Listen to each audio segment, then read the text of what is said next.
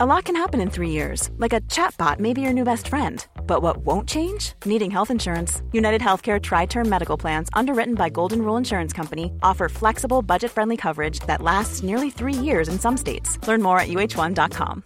This is Paige, the co-host of Giggly Squad, and I want to tell you about a company that I've been loving, Olive and June. Olive and June gives you everything that you need for a salon quality manicure in one box. And if you break it down, it really comes out to $2 a manicure, which is absolutely insane. It's also so easy to get salon worthy nails at home with Olive and June. The difference between how your nails used to look when you did them yourself and now with the Manny system is a complete game changer. The best thing about Olive and June too is it's a quick dry, dries in about one minute, lasts for five days, and full coverage in up to one to two coats. Visit oliveandjune.com slash perfect Mani 20 for 20% off your first system. That's oliveandjune.com slash perfect Mani 20 for 20% off your first system.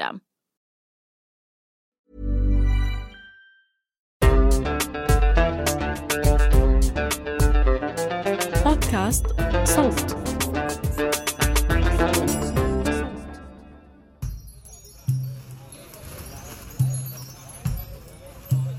بخيمته مع القاضي مبتسم. قبل بثواني طلع وفد المقاتلين الفرنج بالقدس بقيادة باليان. خلص تم الاتفاق.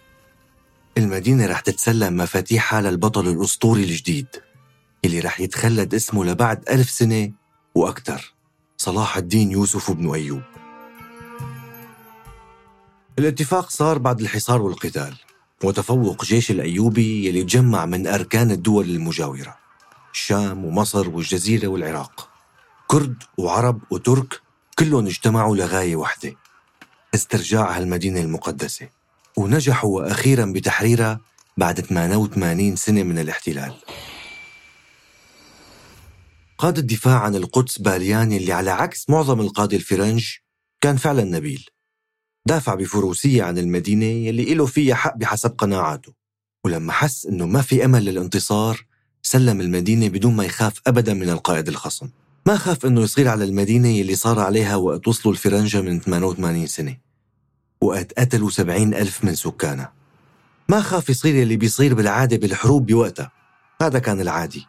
لما يدخل جيش منتصر العادة الطبيعي يعني ينهب المدينة ويسبي ويعمل السيف ويقتل ويدمر ويحرق. بس المصادر الغربية نفسها بتقلك أنه صلاح الدين كان غير. تسامح بشكل مستغرب مع أعدائه وحلفائه. كان حاسس أنه هالتحرير هو جزء من رسالة إنسانية رح تضل مستمرة لأجيال وقرون من بعده لتحكي عن الفرق بين الغزاة وأصحاب الحق والأرض. بين يلي بيخاف فعلا على قيمة الإنسان والأرض ويلي موجود لينهب ويغتصب. مبتسم عم يحمد رب العالمين على النصر اللي انكتب له وعم يتذكر الطريق الطويل يلي بدي قبل هاليوم بأكثر من أربعين سنة. أربعين سنة وقادة وسلاطين وملوك راحوا وإجوا لحتى توج هالجهد كله بالوصول للغاية. تحرير القدس. ما هو فدا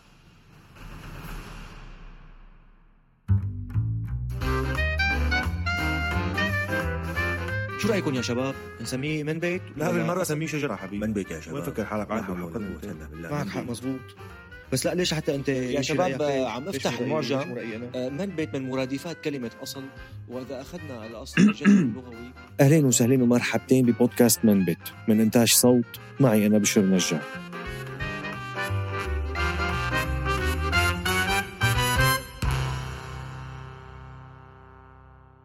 الحكاية بتبدأ بعد حوالي 45 سنة من الأحداث اللي توقفنا عندها بالحلقة الماضية. إذا ما سمعتوها روحوا اسمعوها بسرعة. الجزئين الأول والثاني من الحلقات عن الحملات الصليبية.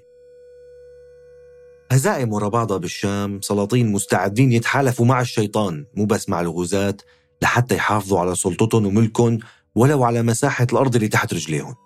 والخليفة العباسي ما له سلطة برات قصره ضعف انهزام تفتت والأمل اختفى. الناس تعودوا يمكن. خلص صاروا الفرنج أمر واقع. ما بعرف. عم حاول اتخيل كيف الناس كانوا عم يفكروا بعد مرور 40 أو 50 سنة من وجودهم على طول الساحل الشامي. الفرنجة أسسوا ممالك ودول مستقرة وبدوا يندمجوا بالمكان يتعلموا اللغة العربية ومعها يتمدنوا ويتحضروا ويتأثروا بجيرانهم سكان المنطقة المتفوقين حضاريا بوضوح بالطب والعلم والنظافة وكل مناحي الحياة تقريبا إلا يمكن سياسيا. بس شرارة البداية عند العرب والمسلمين إجت من قائد سلجوقي خشن وما بيعرف غير لغة القتال. ما عنده غاية بالقصور والأموال والبذخ ورغد الحياة. كل باله مشغول بالتحالفات والمعارك والكر والفر والمكائد. السلطة وقتال الفرنج والغاية تبرر الوسيلة عنده. الأتابك عماد الدين زنكي؟ والأتابك هي كلمة تركية؟ تعني الأمير الوصي تقريبا. بداية عماد الدين زنكي كانت أنه كان والي البصرة وساعد واحد من سلاطين السلاجقة بمعركة ضد خصومه فكافئوا السلطان وسلموا إمارتي الموصل وحلب. أول شيء علق بالمعارك الطاحنة مع القادة السلاجقة الثانيين صراعات على السيطرة والحكم يلي ضيعت سنين كان ممكن تروح لقتال العدو الحقيقي. بمرة بإحدى المعارك كان رح ينقتل لو ما أنقذوا الوالي الكردي لمدينة تكريت الموجودة بالعراق اليوم أيوب. ومن هداك اليوم أيوب صار أحد أهم رجال زنكي. وأيوب هاد ليس إلا أبوه ليوسف صلاح الدين الأيوبي. بس نرجع لعنده لاحقا. زنكي إجا بفكر مختلف تماما عن كل الأمراء والقادة يلي قبله. يعني الحاشية تبعه ما كانت مثل الباقي من السلاطين والأمراء. محظيات ومتملقين وجواري. أبدا. كان عنده مستشارين سياسيين تقال ويسمع منهم ويستفيد. عقله مركز بالتخطيط والاستخبارات يلي كانت تجي من العيون اللي زارعها بدمشق وبغداد وأصفهان وحتى بأنطاكيا والقدس. مع جنوده كان صارم. الانضباط عنده ما في مزح أبدا. والعقاب على أقل خطأ. جنوده كانوا محترفين ومثل ما قيل عنهم يمشوا وكأنهم بين حبلين متوازيين من شدة الانضباط لحتى ما يدعسوا بشي بستان مفلوح. يعني يمشوا بخط مستقيم بانضباط عالي. وهالانضباط كان يطبقه على حاله قبل الآخرين. كل هاد أدى بالنهاية لشي جديد.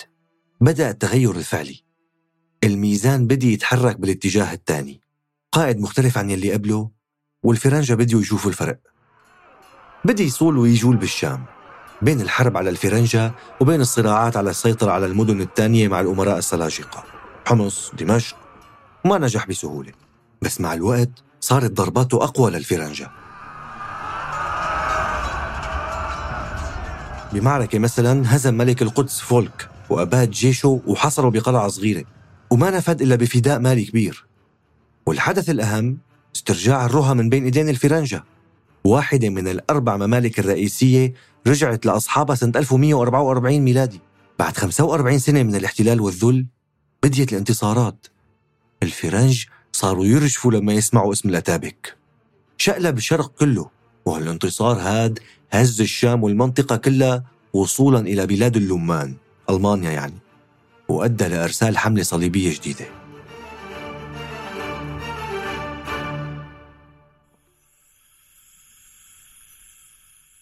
الروايات التاريخية بتقول أنه بعد بكم سنة بس وبالتحديد سنة 1146 بعد ما شرب وسكر نام. حس على صوت بالخيمة. تاري الخادم تبعه عم يشرب من كاسه. كاس عماد الدين زنكي نفسه. قام قال له ذكرني بكرة الصبح عاقبك شر عقاب. الخادم مات من رعبته خاف من العقاب مسك الخنجر وقتله. قتل الأتابك عماد الدين زنكي بفراشه وهرب. مات الأمير وبهالفترة من تاريخ العالم الإسلامي المشكلة الأكبر كانت هي إنه السلطة متعلقة بالشخص ويمكن لحد اليوم. فلما يموت الشخص هاد تجي من بعده الفوضى. بالمعسكر اللي كان فيه الجيش انتشر خبر موت الأتابك وإجا شاب طويل مهيوب وشه بشوش بتحس في لطف بعيونه.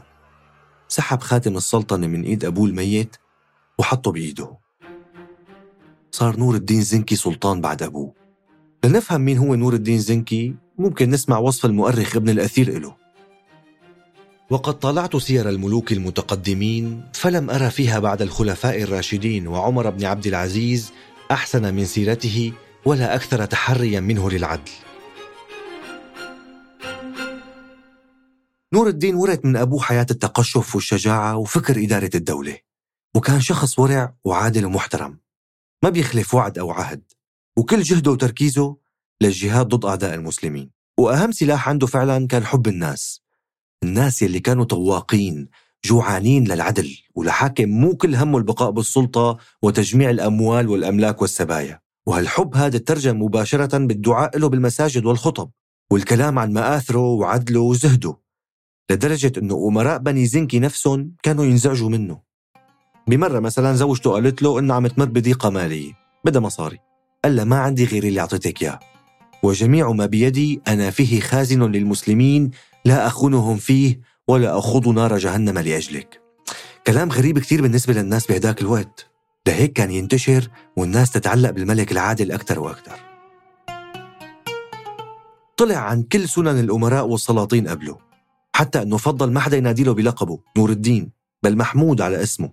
وقبل كل معركة كان نور الدين أو محمود نفسه يدعي ويقول اللهم آت النصر للإسلام لا لمحمود. فمن الكلب محمود ليستحق النصر؟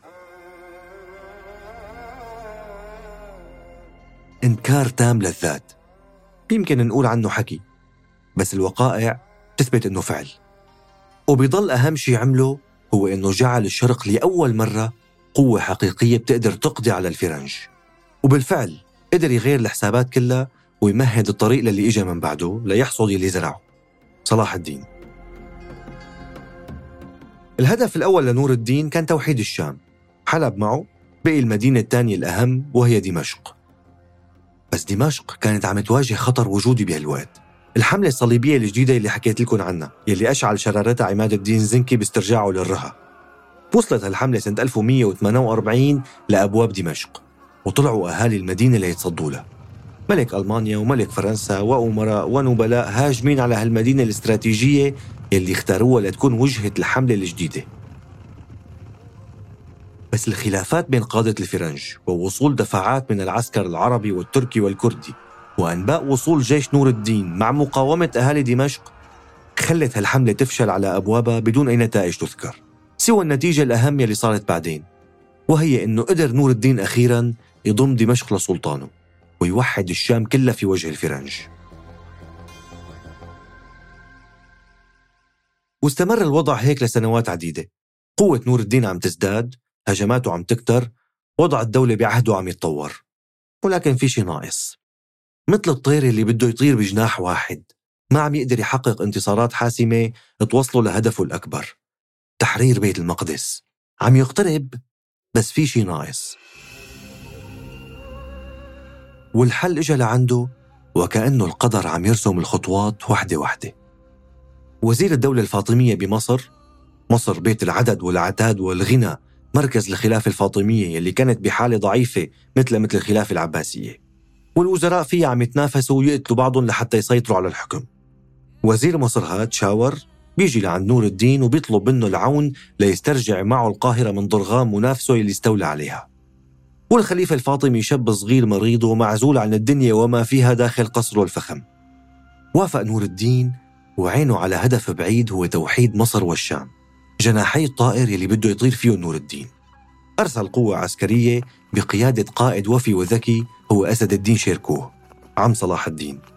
وأصر العم أنه ياخذ ابن أخوه معه مع أنه ما كان بده صلاح الدين يروح. وقت وصلوا ورجعوا الوزارة لشاور خاف منهم. وتحالف شاور مع الفرنج اللي كان طول الوقت طمعانين بمصر الغنية.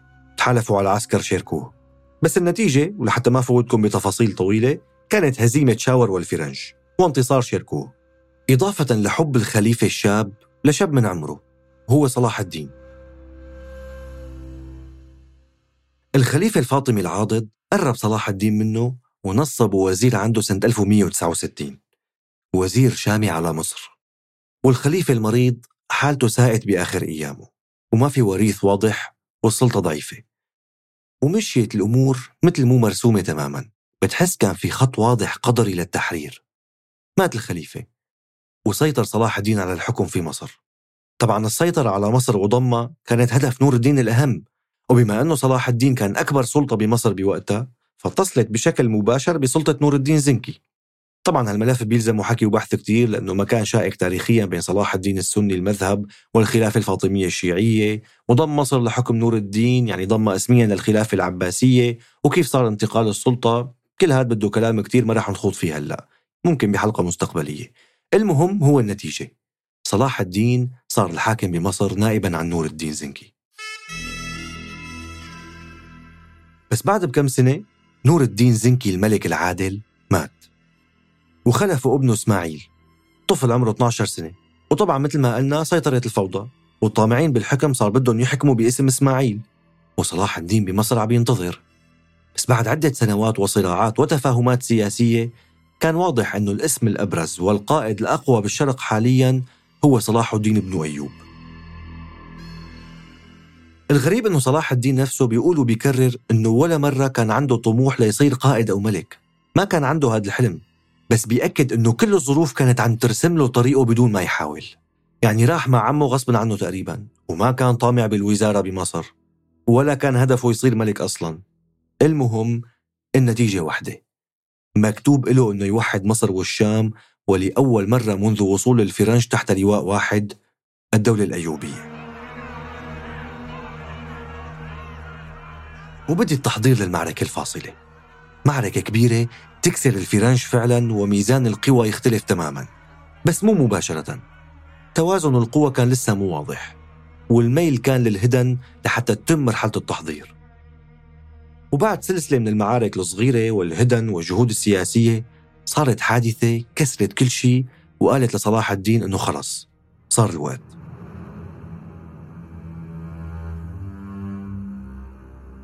أمير فرنجي اسمه غونو دي شاتيون أو أرناط بالعربي وصل مع الحملة اللي إجت لدمشق حاقد. من النبلاء بس مو الولد الأكبر وبالتالي مثل ما قلنا ما بيطلع له أرض بفرنسا. إجا طمعان بالملك والمال والجاه بالشرق. وصولي ما عنده أي مشكلة يعمل أي شيء ليحقق أهدافه. ما عنده أخلاق فروسية. وقسم كبير من قادة الفرنج أنفسهم كانوا يكرهوه. بعد ما طلع أرناط هاد من حبس لمدة 16 سنة بسجن حلب مقابل فداء مالي قدر يوصل لأنه يصير أمير على حصن الكرك بالأردن. وقرر بفكرة شيطانية أنه يهجم على أرض جديدة ما هجم عليها غازي من قبل. مكة المكرمة.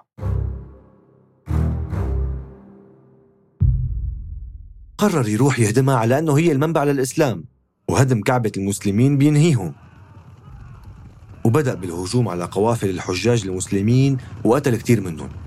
وهالحكي كله خلال هدنة طويلة بين صلاح الدين وملك القدس. الحادثة هي كانت نقطة فاصلة بالنسبة لصلاح الدين. غضب كتير وأقسم ليقتله وصارت مناسبة لتصير المعركة المنتظرة.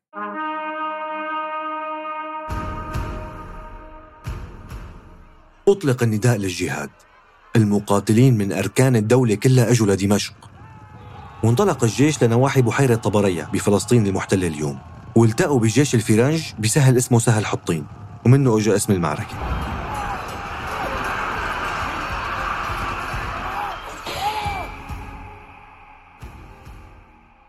تفوق تكتيكي من صلاح الدين قدر بفضله يلحق هزيمة ساحقة نكراء بأعدائه ويأسر ملك القدس ورناط أو رونو وكبار أمراء الفرنج طبعا مثل ما قلت لكم كان حالف إنه إذا حظي بأرناط رح يقتله وأبر بقسمه وقتله. أما الباقي فتم أسر أو فداء أو بمعظم الحالات مثل ما رح نشوف مع صلاح الدين إطلاق سراح بدون مقابل. والحكي مرة ثانية من مصادر أجنبية وليس فقط عربية. لحتى ما يبين إنه المديح من باب كنا وكنا وأيامنا الذهبية وأنظروا إلى أخلاقنا كيف في أحسن أخلاق بالعالم وأحسن أخلاق غيرنا. هاي الوقائع. وبعد هالانتصار الفاصل انفتح الطريق لاسترجاع معظم المدن الشامية المحتلة. عكا، يافا، بيروت، جبيل، نابلس، صيدا، اللاذقية وطرطوس، حيفا والناصرة، عسقلان، غزة خصوصا بعد وصول جيش مصري بقيادة أخو صلاح الدين العادل. العادل هو لقبه وليس صفته يعني بينادوا له العادل. المهم وصل صلاح الدين لطرابلس بس قرر إنه ما رح يحاصرها ولا رح يحررها. حس إنه ما في خطر ممكن يجي منها حاليا. بس للأسف رح يندم لاحقا.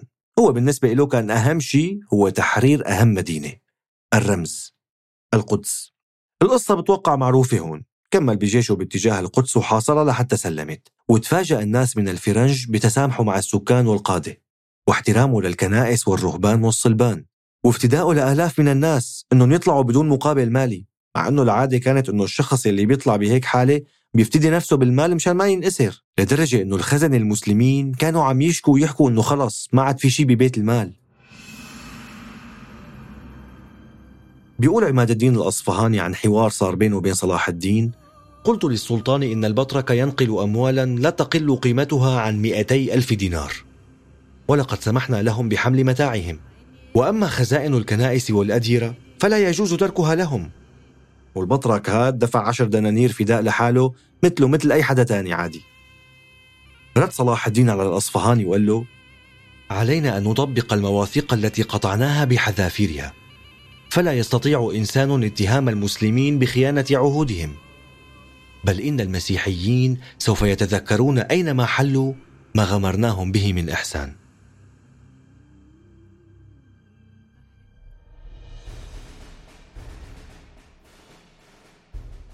سنة 1187 ميلادي 27 رجب دخل صلاح الدين القدس محررا.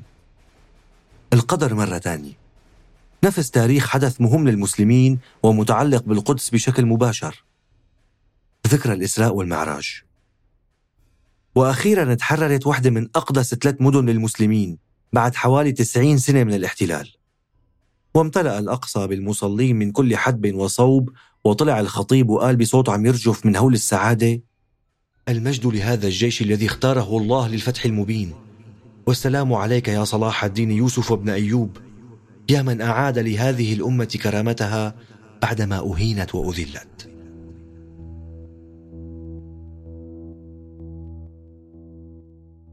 صور طرابلس أنطاكيا وثلاث قلاع بعيدة ومتفرقة. هذا اللي بقي تحت حكم الفرنج. قرب الحلم يتحقق التحرير الكامل صلاح الدين وجيشه منهكين. وصار الخطأ التاريخي لما ما حرر صلاح الدين طرابلس وصور لأنه شفتوا كل المدن الثانية اللي تحررت صلاح الدين على خلاف كل القادة الآخرين مو من النوع اللي بيعمل مذبحة بالناس والجنود. يا بيأسر يا ما بيتركون. لا تستغربوا مو الهدف تقديس صلاح الدين. بس فعلا كانوا الأمراء البقية عادة ورح نشوف حتى القادة اللي بعده مسلمين أو فرنج ما عندهم هالخيار هاد. وبالتالي كل المقاتلين والفرسان اللي طلعوا من المدن المحررة تجمعوا بصور. وصور غصت بعشرات آلاف المقاتلين الفرنج وبقائها بدون ما تتحرر خلاها تكون جسر لوصول الانتقام. وطبعا خبر تحرير القدس ما رح يمر هيك. وصل لأوروبا يلي الناس فيها متعصبين وعم يستنوا كلمة لحتى تشعل مشاعرهم الدينية. القدس مدينة المسيح الصليب. أخذها المسلمون الأشرار. راحوا ناس من الشرق لأوروبا لابسين أسود وداروا بين المدن والقرى يطلبون الأخذ بالثأر.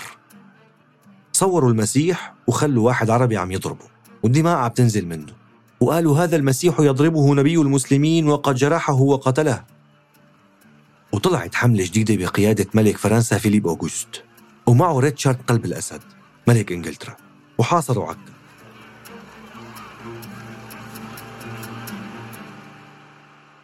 ريتشارد هاد كان مولع بصلاح الدين معجب فيه كتير وحاول يلتقي فيه كتير عن طريق أخوه العادل بس صلاح الدين كان ما يقبل باللقاء قبل الوصول إلى حل سياسي. لا يليق بالملوك التحارب بعد التعارف وتقاسم الطعام.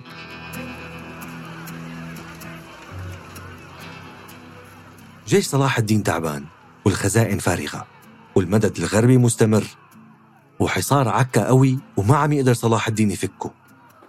سنتين استمر الحصار لحتى بالنهاية رفرفت الأعلام الصليبية على أسوار المدينة بالرغم من الدفاع البطولي والجهود الكبيرة. بس كان النصر صعب.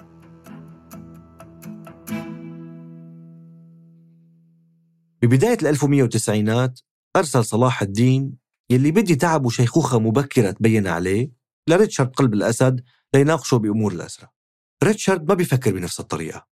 جمع الأسرى المسلمين 2700 جندي من حامية عكا و300 امرأة وطفل وقتلهم. ربطوهم الجنود بالحبل لحتى يصيروا كلياتهم كتلة واحدة وقتلوهم بالسيوف والرماح. صار هم صلاح الدين الأول والأخير هو استيعاب الهجوم المضاد الفرنجي. كان واضح أنه خلص ما رح يقدر يمنعهم من إعادة السيطرة على الساحل الفلسطيني. بس أهم شيء ما يدخلوا بالعمق ولا يحتلوا القدس مرة تانية. مرت كذا سنة على معارك صغيرة ومفاوضات مضنية لحتى بالأخير قدر يوصل لاتفاق مع ريتشارد فينا نقول عنه أنه كان انتصار دبلوماسي لصلاح الدين. بس المشكلة أنه حس أنه في شيء تغير. صورة البطل الأوحد بطل حطين القائد الأقوى بديت تتضعضع خصوصا مع مرضه. واستقرت الأوضاع بالشرق نوعا ما وسنة 1193 مات صلاح الدين بأسره بدمشق بعد ما قلب بكم سنة بس الأوضاع كلياتها. وهدد وجود الفرنج كليا بالشرق. كسرهم ما عاد يرجعوا مثل الأول ولو استرجعوا بعض المدن. والأهم حرر بيت المقدس. اندفن بالجزء الغربي من قلعة دمشق وقبره موجود لليوم ومعروف وحزنوا عليه الناس أشد الحزن. وكالعادة بعد وفاة الملك الفوضى بتسيطر.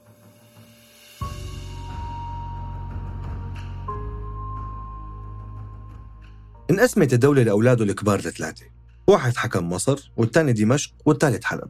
هذا غير اثنين إخوات صلاح الدين وبدهم حصتهم وبعد تسع سنين من الصراعات سنة 1202 انتصر العادل أخو صلاح الدين وسيطر على الدولة الأيوبية. ومن أهم صفات العادل هو أنه كان كثير الطموح والمكائد وكثير التعاطف مع الغربيين. الفكرة بالنسبة له كانت أنه خلاص بما أنه ما عاد في داعي للجهاد بعد استرجاع القدس خلينا نتعايش مع الفرنج البقيانين. تجارة تبادل سفارات. وفعلا عاش الشرق بعهده فترة سلام واستقرار. بعد عدة مناوشات سبب وصول مقاتلين متعصبين من الحجاج الألمان استرجعوا فيها صيدا وبيروت. فكر العادل أنه أفضل طريقة هي ليست التفاوض مع الفرنج الموجودين عنده بالشام وإنما التواصل مع الفرنج ببلادهم الأصلية. وعن طريق مين؟ التجار الإيطاليين تجار البندقية القوة البحرية الأساسية بالمتوسط. أعطاهم امتيازات تجارية مقابل أنهم يأخروا أي حملات صليبية جديدة. وفعلا هذا اللي صار. أخروا حملة جديدة وحولوا مسارها بالخدعة والحيلة باتجاه القسطنطينية. راحت الحملة الجديدة لهونيك لحتى ينصبوا إمبراطور على القسطنطينية يكونوا مسيطرين عليه. ودخل المرتزقة الفرنج على عاصمة المسيحية الشرقية سنة 1204 واشتغل النهب والقتل لمدة ثلاثة أيام. مسيحيين عم يذبحوا مسيحيين. وسرقوا وحطموا أيقونات وتماثيل وكتب وتحف فنية كلها بتشهد على الحضارة الإغريقية والبيزنطية وذبحوا آلاف السكان. التأخير بوصول الحملة أجبر فرنج الشرق على تمديد هدنة مع السلطان العادل. وما قدروا يشنوا حملتهم لاسترجاع القدس. واستمر السلام لحوالي عشر سنين. استمر لحتى رجعت الأصوات المتعصبة بروما لتجمع حملة جديدة. وهالمرة على مصر. حملة كبيرة قدرت تسيطر على مدينة دمياط. دمياط موجودة بشمال شرق مصر وأثناء الحملة مات السلطان العادل. ونفس الشيء تقسمت مملكته بين أولاده مصر للكامل دمشق للمعظم والباقي بين أولاده الأصغر سنا. الكامل ابن العادل العادل أخو صلاح الدين. الكامل حاكم مصر. بالرغم من القتال ومحاولات صد الغزاة إلا أنه كان مستعد يعمل أي شيء لحتى يطلع الفرنج من مصر. لدرجة أنه عرض عليهم أنه يرجع لهم القدس. بل وحتى فلسطين كلياتها إلى غرب الأردن مقابل أنهم يطلعوا من مصر. بس الفرنج وحملتهم الجديدة كانوا حاسين أنهم بموقف قوة ورفضوا. بالنهاية فشلت هالحملة بفضل نهر النيل والقتال وعناد الفرنج وظلت القدس مع أصحابها إلى حين. لأنه سنة 1228 وصلت حملة جديدة بقيادة إمبراطور ألماني مختلف صديق للكامل في بيناتهم مراسلات. الإمبراطور هذا كان اسمه فريدريك وكان بيحكي عربي بطلاقة ومتنور ومثقف على عكس السابقين له. وكان في اتفاق بينه وبين الكامل إنه بس يجي بيسلم القدس له. ليش؟ بدنا نشوف الموضوع من زاوية مصالح. المعظم ملك دمشق عم يتنافس مع أخوه الكامل ملك مصر. فالكامل كان من مصلحته يحط قوة فاصلة بينه وبين أخوه. ومو كتير مهم شو الثمن ولو كان القدس. بس المفاجأة وين؟ المفاجأة كانت أنه المعظم مات فجأة والكامل قدر ياخذ دمشق من ابن المعظم يلي اسمه الناصر وما عاد بحاجة أنه يسلم القدس لفريدريك يعني ما عاد بحاجة وجود هالقوة الفاصلة بينه وبين دمشق.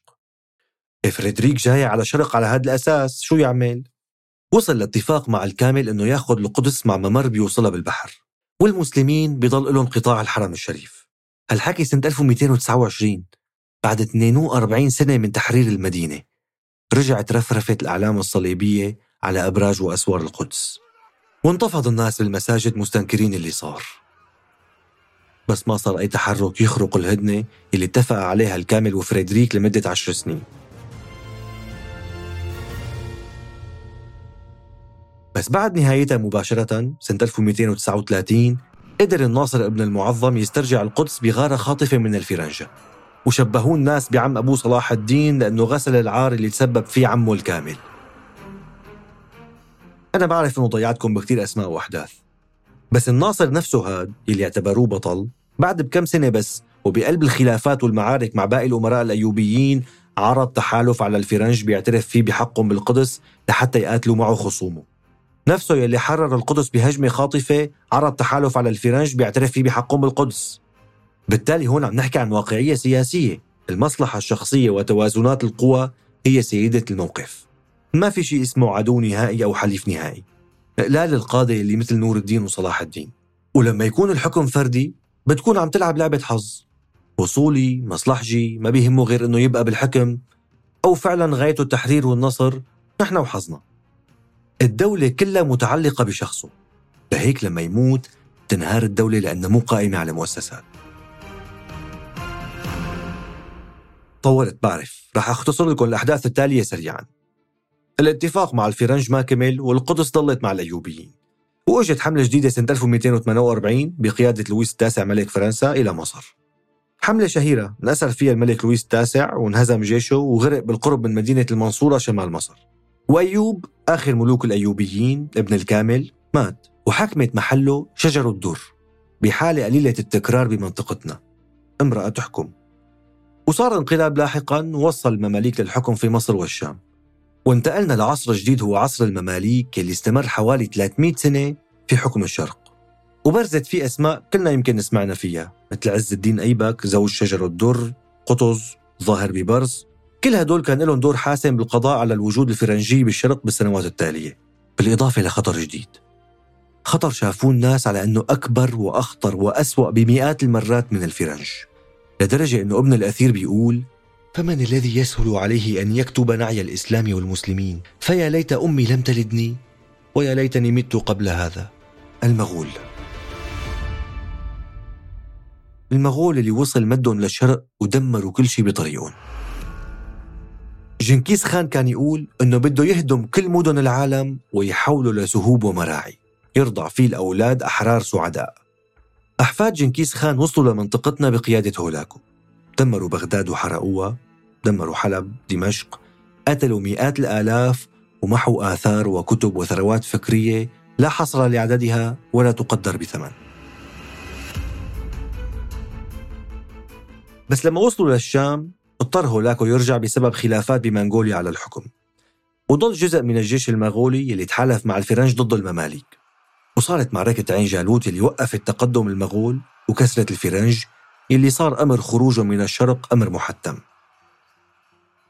هيك لحتى إجت الضربة القاضية سنة 1291 على يد السلطان قلاوون واستعيدت عكا يلي كانت عاصمة الوجود الفرنجي. بنفس اليوم اللي أخذوها فيه من صلاح الدين بس بعد مئة سنة. بيقول أبو الفدا إسماعيل بن علي اللي كان مشارك بالمعركة وأبو الفدا معروف لسكان مدينة حما لأنه صار واليها لاحقا وتعرف لليوم بمدينة أبي الفدا. عادت بهذه الفتوح جميع بلاد الساحل برمته إلى المسلمين ولم يكن ذلك متوقعا. وهكذا أن الفرنج الذين كانوا قبلا على أهبة فتح دمشق ومصر ومناطق أخرى طردوا من كل بلاد الشام والمناطق الساحلية. لا قدر الله أن تطأ أقدامهم بلادنا بعد اليوم. خلصت القصة.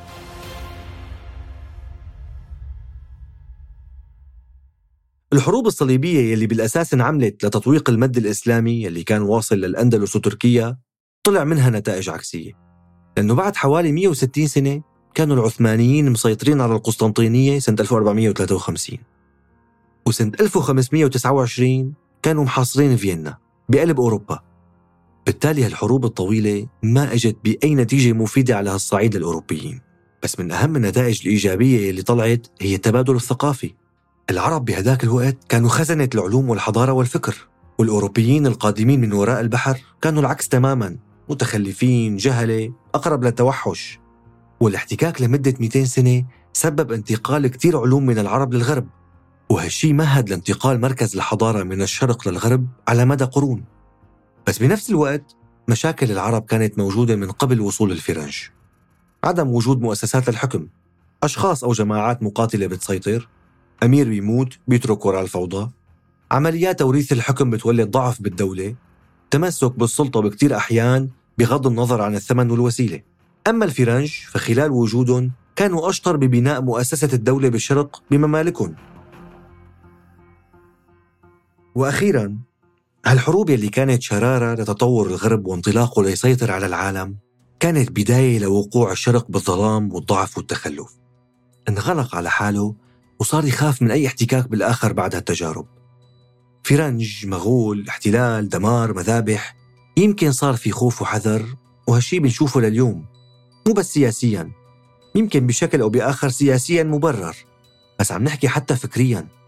بنحس الغرب هو الآخر يلي عم ينتظرنا دائما بمؤامرة للقضاء علينا لمحو ثقافتنا مع أنه حتى لو هذا الشيء صحيح ليش مو نحن بنحافظ عليها وبنطورها؟ ليش الخوف؟ ليش مستسلمين للتفوق الحضاري الغربي؟ وكمان كتار بيتغنوا بالتشبه بالغرب بدل ما نكون أنداد لإلهم. This crusade, this war on terrorism, uh, is going to take a while, and the American people must be patient. وبنفس الوقت مو في أطراف غربية باليمين المتطرف والرؤساء دول لليوم بتعامل المسلمين على أنهم العدو التاريخي اللي بدهم يقضوا عليهم بحملات صليبية معاصرة؟ وهالشي سمعناه وليس مجرد كلام أسئلة كتير. بس النتيجة الأهم برأيي هي أنه نقدر نسقط كل شيء عرفناه على الحاضر. عصرنا سيء. نتفاجأ بكم التآمر والخذلان والضعف والانهزام. بنقول مستحيل يكون مرق وقت أسوأ. بنلاقي بالقصص يلي حكيناها مواقف وأحداث بتقول إنه لا في شيء أسوأ صار. وهالحكي مو لحتى بث روح اليأس بالعكس لحتى أقول إنه دائما في أمل. وأهم عنصر لحتى نحرر الأرض هو إنه نحرر الإنسان اللي بده يحرر الأرض. نحرر الإنسان لحتى نقدر نرجع كرامتنا وثقتنا بنفسنا ونطلع من الشعور بالضعف والهزيمة. نحكم نفسنا بنفسنا لنقدر فعلا نعمل تغيير.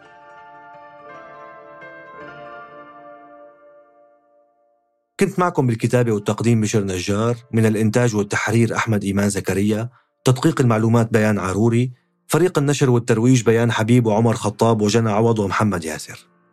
بودكاست منبت من إنتاج صوت.